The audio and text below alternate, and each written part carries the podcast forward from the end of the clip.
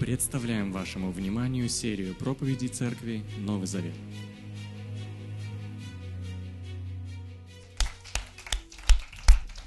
Спасибо большое за вдохновляющие слова этих гимнов христианских. И еще можно поаплодировать друг другу за то, что мы сегодня заканчиваем Ветхий Завет. Аплодируйте друг другу, скажи, молодец, ты это выдержал. 39 книг Ветхого Завета, и сегодня 39 Книга Ветхого Завета – это книга пророка Малахии. Вот так, друзья мои, вот так время летит. Казалось бы, в прошлом году только начали, а уже заканчиваем. Но впереди нас ждет Новый Завет, 27 книг, поэтому не будем расслабляться. Итак, название моей проповеди – «Пророческая диалектика». Книга пророка Малахии. Как я уже сказал, Малахия – это последний из 12 пророков, э, малых пророков. По-еврейски Малахи означает «посланник мой» или «ангел», другими словами. Пророк служил в период, когда евреи вернулись из Вавилонского плена, мы очень много слышали про него на протяжении, особенно пророков, потому что это был главный такой переходный, тяжелый период для целого народа, за то, что они ослушались завета. Бог, как и обещал, отправил их, рассеял среди народов и лишил их земли, лишил их храма, лишил их города. И они все эти годы, 70 лет, они находились вот в таком рассеянии.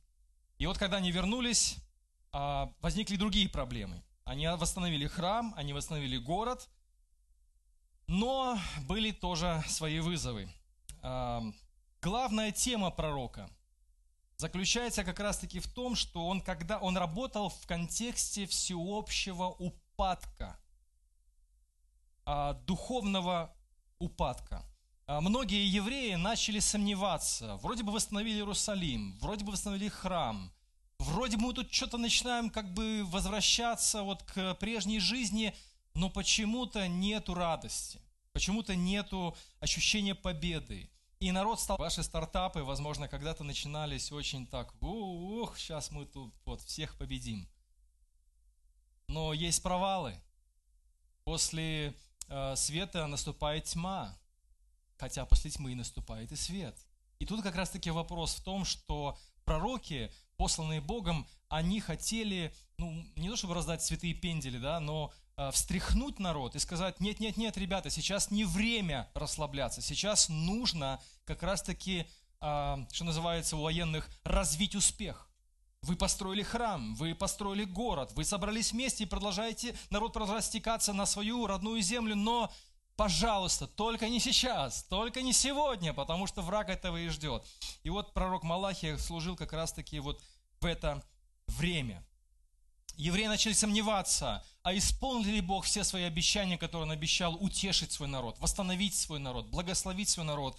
И, конечно, они ждали Мессию, но начали сомневаться в том, что Мессия явится. Поэтому главная тема книги пророка Малахии, посланника Божьего, заключается в том, чтобы приготовить Бог, народ к явлению Бога.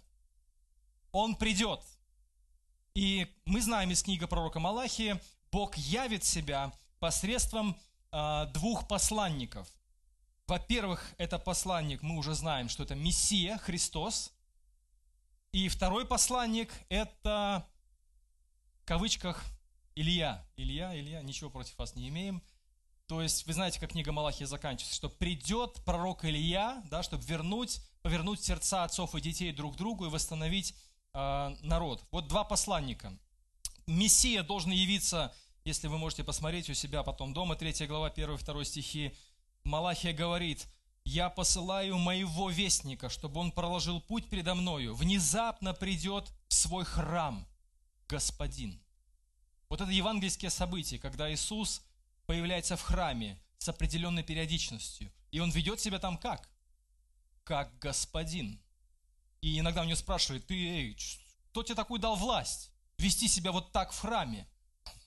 Говорит, это дом моего отца. И вот об этом посланнике пророчества Малахия за 400 копейками лет.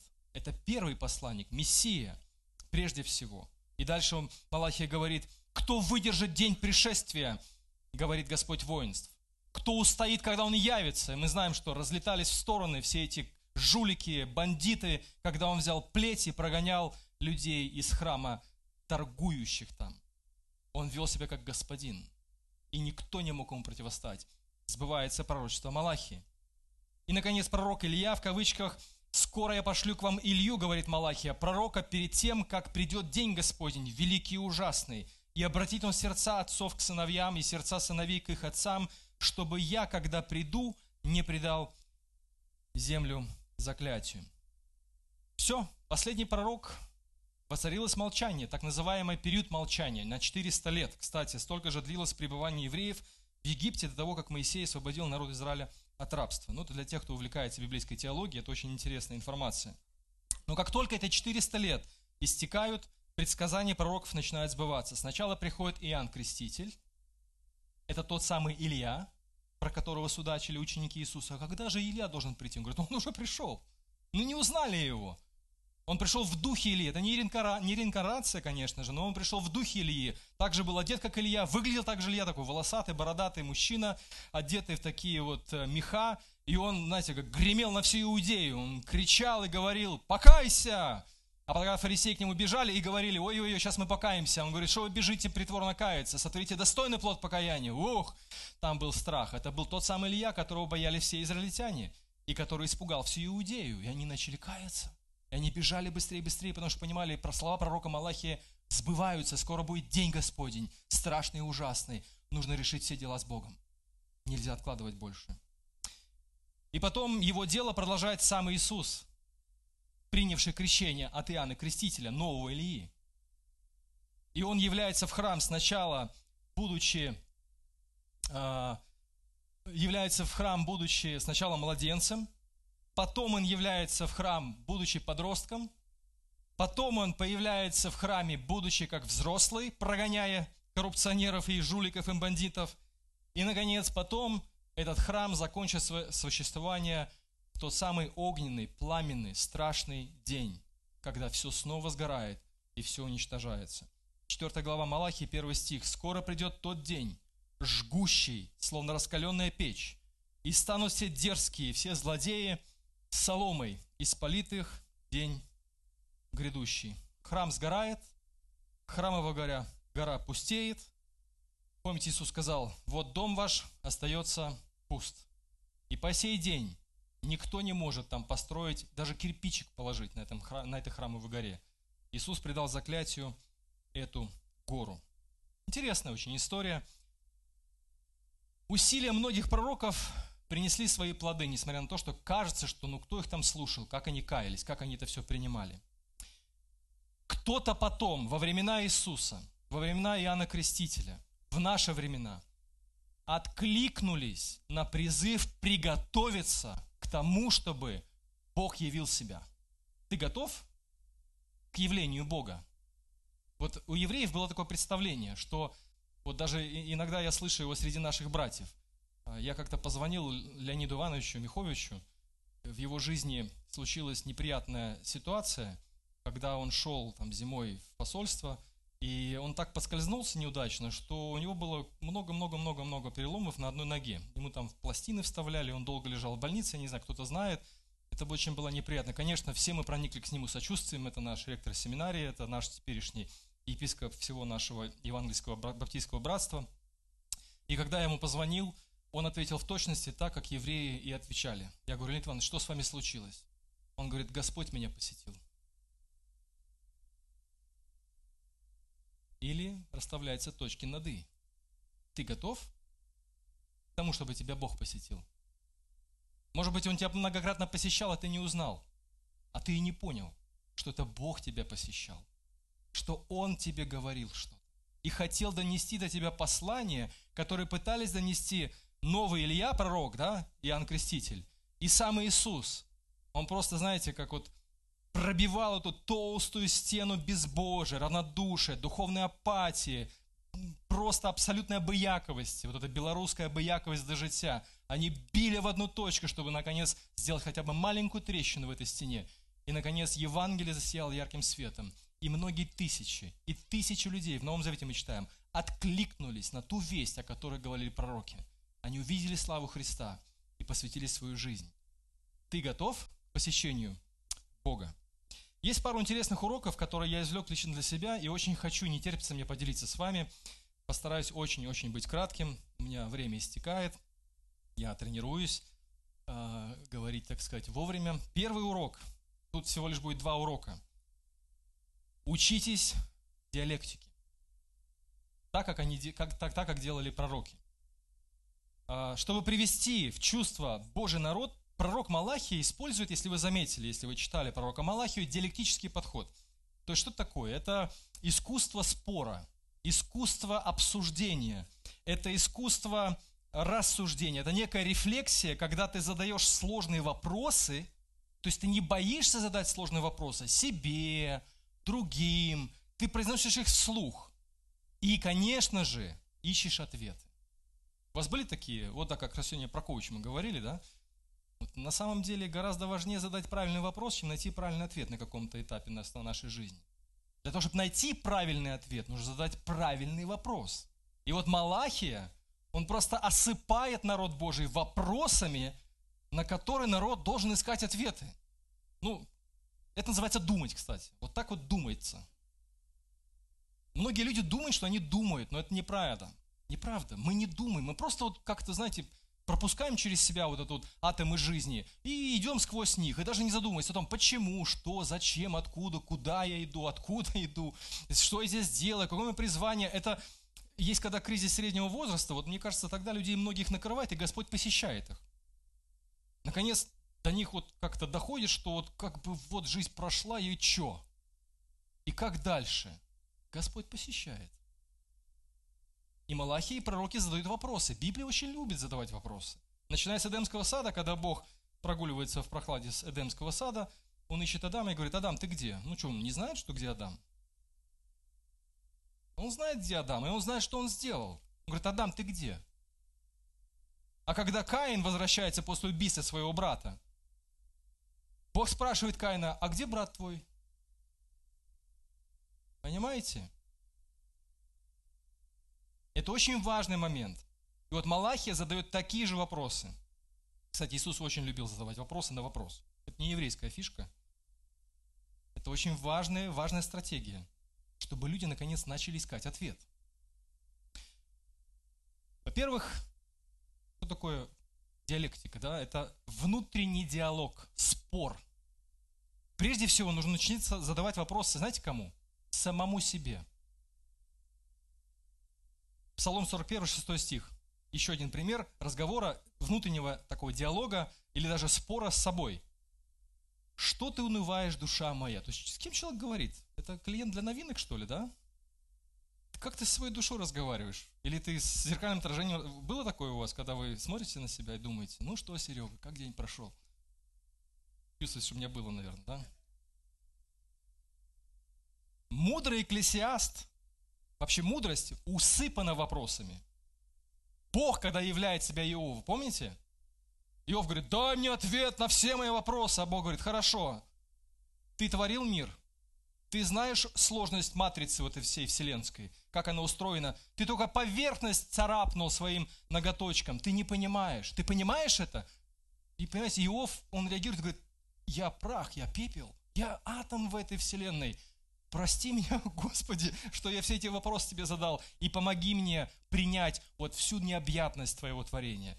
Бог задает вопросы. Экклесиас постоянно ведет диалог с самим собой. И решил я испытать. И получилось, не получилось, и вот я пришел к такому выводу. Это очень полезный навык. Задавать вопрос самому себе, вести диалог внутри себя. Знаете, почему это полезно? Это единственный, мне кажется, способ избежать самообмана задавать себе правильные, трудные, возможно, вопросы самому себе. Я здесь сошлюсь на интересного дядьку, Джордан Питерсон, э, так рассуждает на эту тему. Люди думают, что они думают, но это не так. Настоящее мышление – это редкость, так же, как и настоящее умение слушать. Думать значит слушать самого себя. Это сложно. Чтобы думать, вы должны быть, по крайней мере, двумя людьми одновременно. Вы должны позволить этим людям не соглашаться друг с другом. Мышление – это внутренний диалог между двумя и более разными взглядами на мир. Экклесиаст, Иов, книга притчей, разговор людей мудрых между собою. это люди, которые умеют и учатся задавать сложные вопросы кому? Ну-ка ты ответь мне на все вопросы. Ты ж там вот с Богом живешь. Себе задай вопрос. Откуда я? Что я здесь делаю? И тогда тебя прищучит так, что ты, ты так будешь искать эти вопросы, а не требовать отчета от других, что ты их найдешь. Ты их найдешь. Поэтому мышление, думание – это тяжело. Тяжело думать. Не думать еще тяжелее. Потому что вдруг ты начинаешь включать мозги свои, когда достигаешь определенного возраста, и вдруг ты начинаешь думать, а ты понимаешь, что уже поздно. Это еще тяжелее. Лучше сейчас начинать думать и задавать себе вопросы. Еще раз хочу э, сказать, важнее не совсем неправильный ответ, а правильно сформулированный вопрос. Пророки постоянно вопрошают народу, царям, священникам. Они были мастерами своего дела и регулярно вытаскивали заблудший народ из дурманящего сна самообмана. Вот один из примеров, Малахия 1 глава 6 стих. «Сын чтит своего отца, а раб господина. Если я отец, где же почтение мне? Если я господин, где страх предо мною?» И там народ ему отвечает, Малахий, типа, а где, как это мы так? Он говорит, а вот так. И вот такая вот диалектика, спор. И э, Малахий очень мастерски выстраивает такой диалог таким образом, что мы находим ответы. То, о чем принято молчать, вдруг всплывает на поверхность. Вас мучают такие вопросы? Лежит ли во мраке вашего сознания такие вопросы, куда вы не хотите смотреть? Если лежат, вытащите их. И чем раньше, тем лучше. Потому что тогда вы начнете искать ответ. Но если вы оставите ваши вопросы неотвеченными, важные вопросы неотвеченными, они вырастут в больших монстров и нападут на вас тогда, когда вы не ждете. Нападут на вас тогда, когда вы самые слабые, самые неподготовленные. Поэтому важно, вот мне нравится, как Эйнштейн размышлял. Он говорил, что образование – это не знание каких-то фактах. Образование – это учиться думать. Это учиться думать. Сколько недумающих людей в этой вселенной, в этом зале. Сколько недумающих людей, которые не осознают ничего. Во-вторых, это не только внутренний диалог, это диалог между людьми. Если вам стрёмно говорить самим собой, и вам кажется, что у вас тихо шифером шурша едет крыша не спеша, то начните задавать вопросы кому-то, кто рядом с вами. Не бойтесь.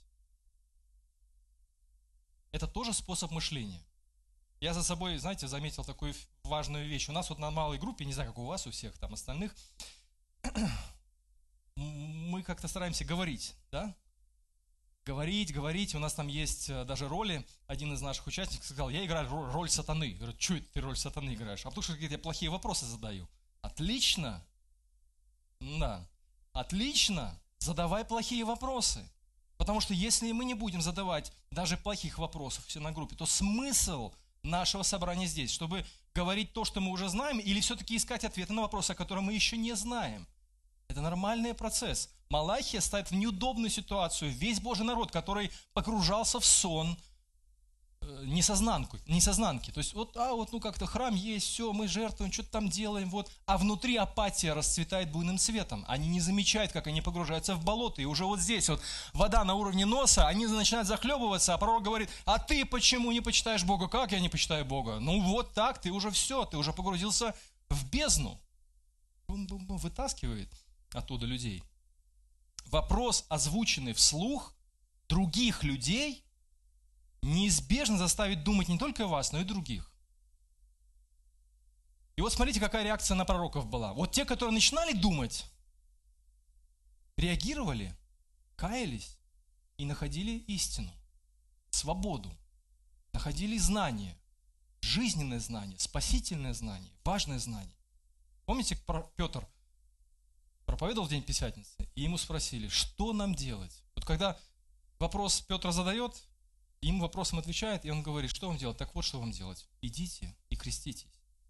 А те, кто оставлял вопросы без ответа, продолжали скользить по льду лжи и в итоге проваливались в бездну, друзья. Внутренний диалог. Говорите с собой, рассуждайте с собой, задавайте вопросы вслух самому себе прежде всего. Требуйте себя отчеты и Заставляйте себя искать ответы на вопросы. И второе, если не получается, говорите с другими. Задавайте вопросы. Будьте честными.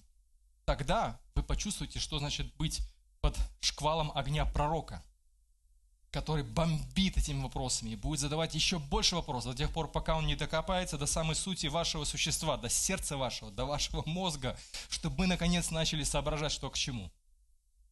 Это первый урок, который я извлек из пророка Малахи. Он лежит на поверхности, он сплошные вопросы задает и приводит в чувство Божий народ. Мне кажется, это интересно. Второй урок.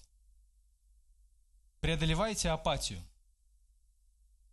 Как я уже говорил, ко времени пророка Малахи Иерусалимский храм был отстроен, приносились жертвы, были победы, были достижения. Неемия и Ездра, если кто в теме, как раз таки это пост-вавилонское пленение, провернули невероятное дело. Они подняли народ с колен. Они закатали, засучили рукава и начали помогать народу и возглавили все реформы, которые невозможно было реализовать.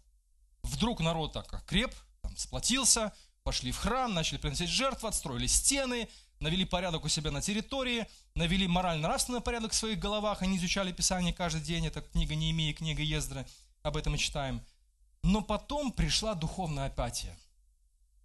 Это, эта апатия очень хорошо описана в 13 главе Неемии, можете потом почитать. Причин апатии много в нашей жизни, в истории еврейского народа. Но в данном случае она, знаете, почему пришла? я понял, что она пришла, потому что успехи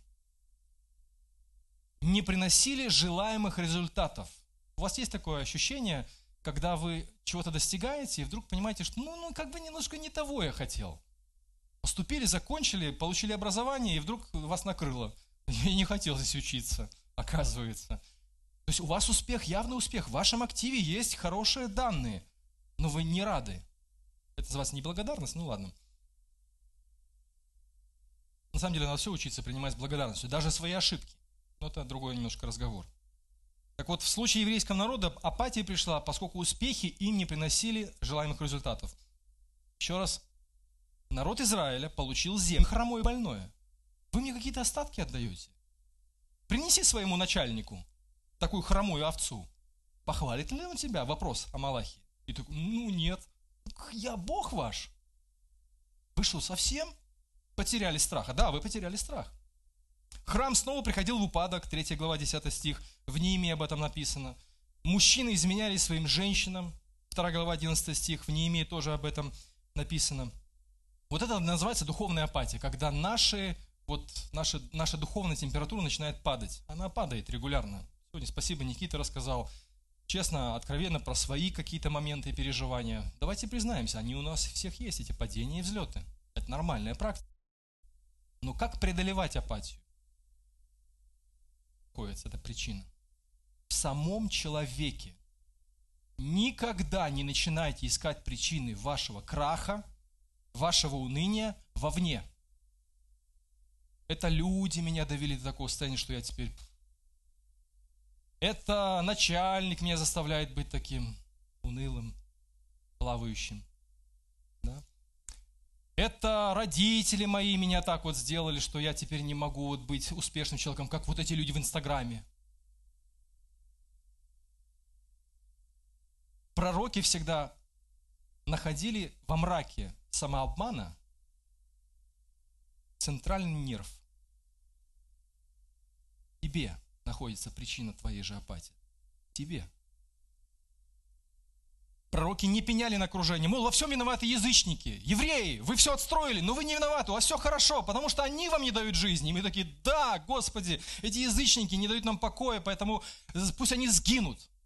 И когда пришел Иисус, чего хотели евреи некоторые? Ну как же, Мессия должен прийти и просто достать меч Давида и, значит, направо-налево взмахнуть, чтобы все головы полетели языческие, римские. А мы такие вот в белом все в белом, стояли бы на горе храмовой и поклонялись нашему Богу. Иисус полностью перевернул, как ветхозаветний пророк, он перевернул полностью понимание вещей. Сказал, ребята, проблема ваших бед не в римлянах, проблема ваших бед не в язычниках-самаритянах или каких-то там полукровках, а в том, что вы не выполняете свое предназначение, вы забыли, кто вы. Поэтому причина многих бед кроется в нашем образе жизни и мышлении. Если вдруг вы поняли, что оказались на дне, то это, дос, то это не досадная случайность. Это не вина окружения, а наше постепенное погружение, которое длилось все это время. Однажды ко мне пришла семейная пара, их очень много приходит с разных церквей. Они прожили в браке 14 лет, вырастили детей, построили дом, начали свое дело, но отношения часто, все чаще и чаще стали не ладиться. И они старались понять, это было очень похвально, откуда в их семейной жизни конфликты. Им кто-то подсказал, они пришли с такой версией ко мне в одной из встреч, что, может все наши беды, потому что мы держались за ручки до брака – кто-то подсказал им и сказал, вот, вон там окошко, вот все ваши беды приходят от того, что вы согрешили тем, что вы держались на родочке до брака, а нельзя держать. Я говорю, вы серьезно? Вы серьезно? Ну а как же? То есть, понимаете, у нас мышление экзорцистов часто бывает. То есть мы не изгоняем бесов друг из друга, но почему-то нам кажется, что в наших неудачах виноваты бесы. А бесы стоят в сторонке, курят и говорят, ребята, мы вообще ни при чем. Ты все сам сделал, мы просто помогли. Поэтому пророки всегда не к бесам обращались, не к обстоятельствам обращались, они говорили к сердцу человека. И говорили, знаешь что, парень, на дно ты опустился, потому что сердце твое, сердце твое, ты выбрал путь, который закончится дном, но ты не знал. И мы такие знаем, так что мне делать? Вот тогда давай поговорим и будем выходить из этой ситуации. Поворошите свое прошлое, Посмотрите на себя и подумайте, почему вы оказались здесь. Как правило, за всеми нашими бедами стоит наш характер. Какие-то черты определенные, какие-то определенные принципы, которых мы придерживаемся, и мы медленно варимся в кипятке, как это та несчастная лягушка пресловутая. Один знаменитый психолог-консультант как-то поделился своим наблюдением, это очень известный факт, я как пастор это подтверждаю. Проблема в том, что многие из клиентов, он пишет, хотят изменить обстоятельства жизни, но сами меняться не хотят. И дальше он пишет, до тех пор, пока человек не захочет реальных перемен в своей жизни, ничего не изменится. Хоть ты лбом пол в храме разбей. Господи, помоги, Господи, помоги.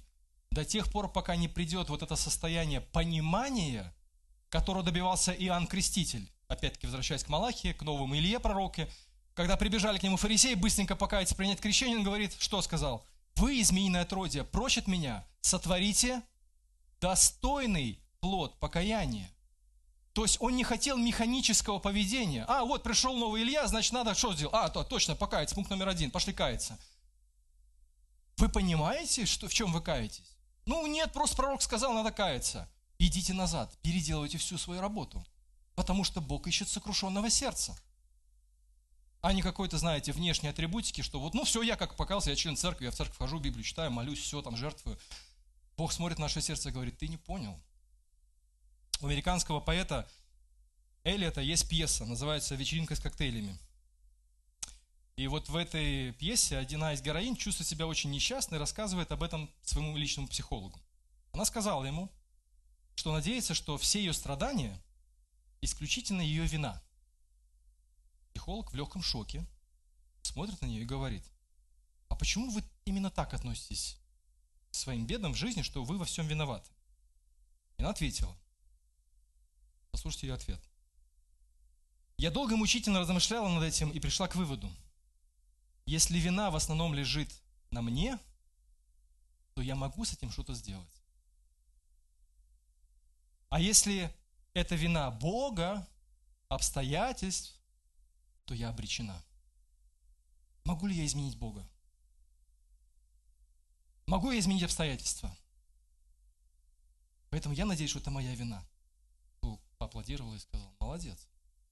Подумайте, в чем причина вашего дна, если, если оно сейчас есть? Или в чем причина вашего будущего дна или краха, если оно будет? А оно, наверное, все-таки будет, не хочется быть плохим пророком.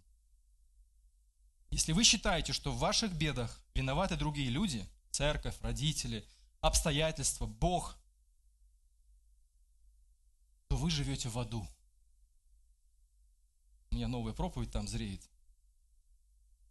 Жизнь в аду. Мы часто говорим об аде как о будущей какой-то перспективе, которая ждет всех неверующих. А вы не задумывались о том, что многие люди живут сегодня в аду? Гнева, ярости, зависти, горечи, отвержения, отрицания. Мы все ходим в одной временной плоскости, но все мы находимся в разных местах. Одни люди в раю живут, потому что у них отношения с Богом есть, у них отношения друг с другом есть. А другие люди живут в аду. Те же люди, которые в магазине стоят в очереди в кассе, одни люди головой в аду, а другие в раю. Ты где живешь? Кого ты винишь во всех своих бедах в своей жизни? Если ты винишь обстоятельства, людей и, не дай Бог, Бога, welcome to hell. Но оттуда есть выход. Искреннее, полное, осознанное раскаяние том, что привело меня к этому дну. Вот чего добивались пророки, вот куда они стучали, в сердце сознания человека. Иди и сотвори достойные плоды покаяния. Пророки неизменно призывали к сознанию человека, призывали раскаяться. В этом смысл второго пришествия пророка Ильи в виде Иоанна Крестителя. Вот вам э, цитата из Евангелия Луки, как пророка Малахия, его слова исполняются. «В пустыне было слово Бога к Иоанну, сыну Захарии, и тот стал обходить земли вдоль Иордана, призывая людей покаяться и в знак этого совершить крещение, чтобы получить прощение грехов». В книге пророка Исаия, здесь э, ссылка на Исаию, написано так, голос глашатая в пустыне, приготовьте дорогу Господу. Бог посещает свой народ. Ты готов? Путь прямой проложите для него. Всякий дол да наполнится, всякая гора да понизится. Сделайте прямыми пути для Господа, чтобы Он беспрепятственно вошел в вашу жизнь и превратил ваш ад в рай – и второй посланник Иисус, который бил в самую точку, болевую точку всех бед и несчастья Израиля. Испорченное, коррумпированное сердце. Вот второй стих, Матфея 15 глава, это как из примеров. Иисус говорит ученикам, там мыть руки, не мыть, что оскверняет человек. Он говорит, ведь из сердца человеческого исходит что? Злые помыслы, ведущие к убийствам, супружеские измены, разврат, воровство, лжесвидетельство, сквернословие – вот что делает человека нечистым. Проблемы, о которых говорили пророки, были связаны с порочным образом жизни и мышления, а не внешних обстоятельствах и каких-то бесах и язычниках. Прежде всего, мышление и образ жизни. Врачи-специалисты говорят, что основной запрос населения – это касается Республики Беларусь. Врачи сидят в зале, я нервничаю.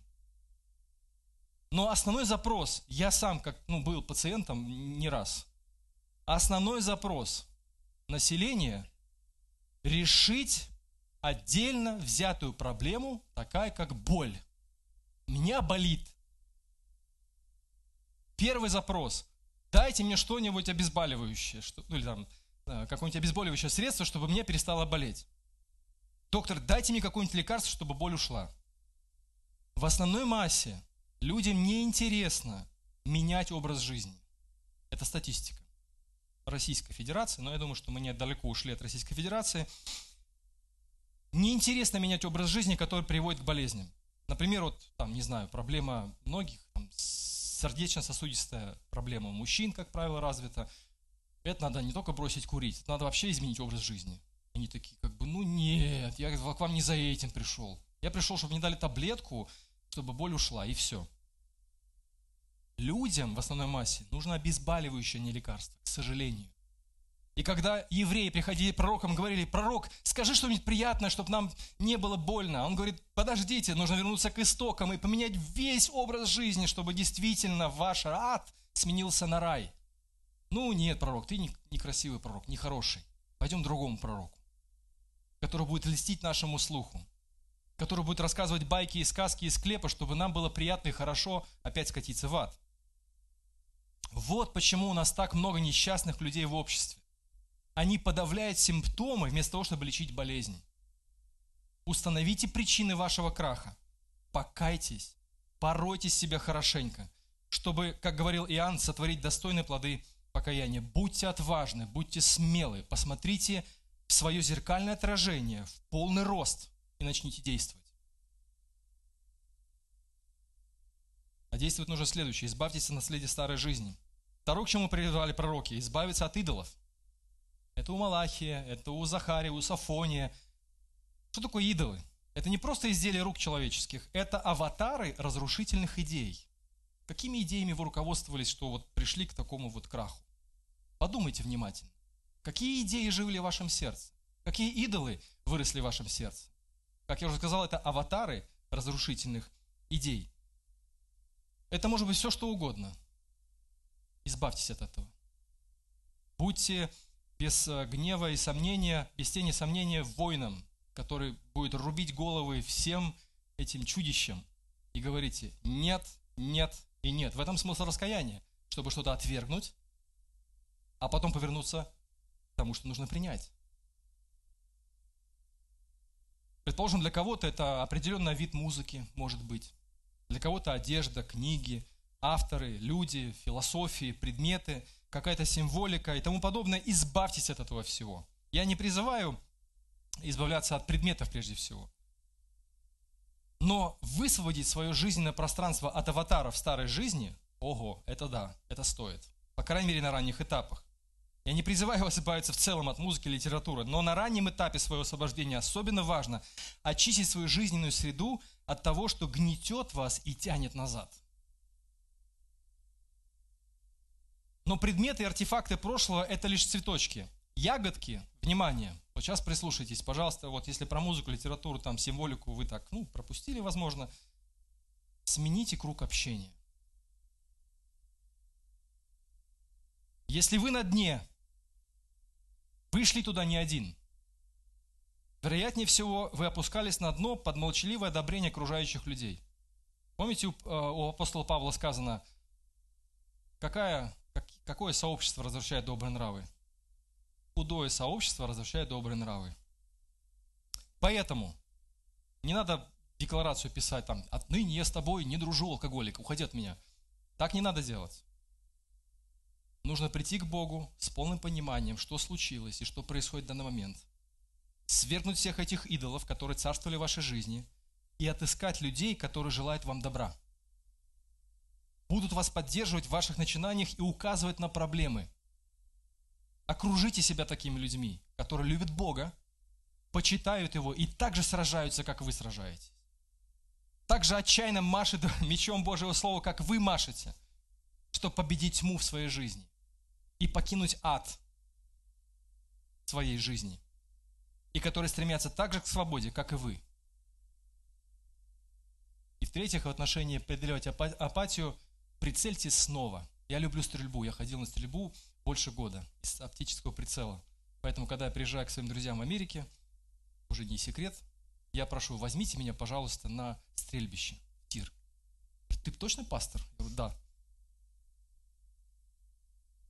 И когда я, ну, по неопытности, ну, как бы теряешь навыки, сноровку, начинаешь целиться, бам-бам, мимо, мимо, мимо, мимо. И что дальше делать? А, и все, мимо, все, не буду. Снова целься.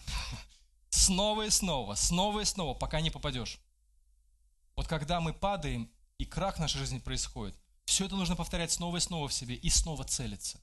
И снова целиться, и еще раз целиться, так пока не попадешь.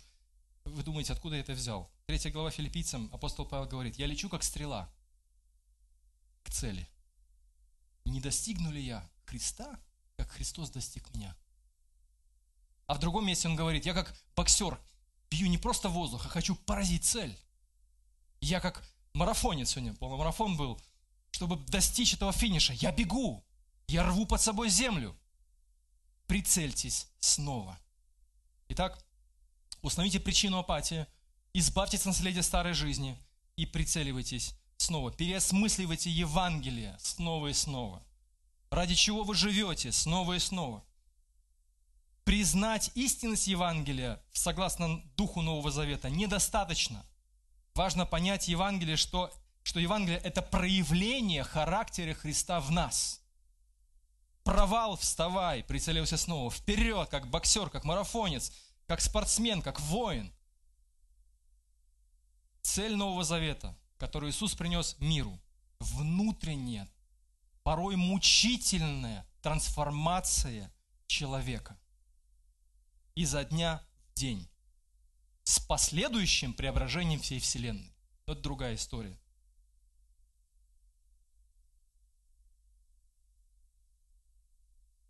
Книга Малахии заканчивается призывом приготовиться к явлению Бога. Как Бог посетит нас, мы не знаем. Мы точно не знаем. Но знаем точно, что всякое посещение Бога в нашей жизни, в истории нашей страны, похоже на работу плавильщика. Серебра или золота. У нас такой профессии нет. Хотя кто свадебные кольца делал, приходили к ювелирам, они там зажигали такое пламя и начинали плавить. Так вот, Бог как плавильщик серебра и золота, допуская испытания в нашей жизни, Он желает очистить нас от примесей и поставить на каждом из нас знак высшей пробы. Почитайте, это пророк Малахия. «И восядет он, Бог, когда придет посланник Мессия, чтобы плавить и очищать серебро, и очистить сыновей Левия, и переплавит их, словно золото или серебро, и они станут Господни и будут возносить приношения праведные». Однажды монах подошел к плавильщику серебра и спросил, зачем тот его плавит. Плавильщик ответил, ну как зачем? Чтобы очистить серебро от примесей. Монах спросил снова, а как долго нужно его плавить? Плавильщик ответил, о, это важный вопрос. Есть конкретно промежуток времени плавления, который нельзя превысить, иначе серебро испарится. А если преуменьшить, то так и ничего не произойдет. И тогда монах задал последний вопрос а как ты понимаешь, что серебро очищено от всех примесей? Плавильщик улыбнулся и сказал, это очень просто. Когда я в отражении серебра отчетливо вижу свое лицо. Вот наша цель. Чтобы в отражении нашего характера Бог видел свое отражение. Отражение своего Сына, который ходил по этой земле, проповедовал Евангелие и бил болевые точки нашего порочного сердца, чтобы, наконец, дать нам новую жизнь. Аминь. Помолимся. Наш Бог, мы благодарим Тебя за то, что Ты как плавильщик, за то, что Ты милующий Бог, но Бог правды, посылающий пророков, говорящий, говорящий истину, поднимающий тяжелые вопросы для того, чтобы дать на них ответы. Укрепляй нас, исполняй Духом Твоим, чтобы мы все вместе, как Твое сообщество, как Твоя семья, как Твоя церковь, действительно были зеркальным отражением Твоей славы, Твоей доброты, Твоей святости, Твоей праведности. И чтобы в этой церкви и других церквях действительно царил рай, принятие, взаимодействие, помощь, любовь, прощение. Помоги нам, Господь, научи нас вот, действительно переплавляться так, чтобы эти примеси старой жизни, эгоистичной жизни уходили в прошлое, и чтобы мы научились жить, как Ты заповедуешь Твоем Царстве. Аминь.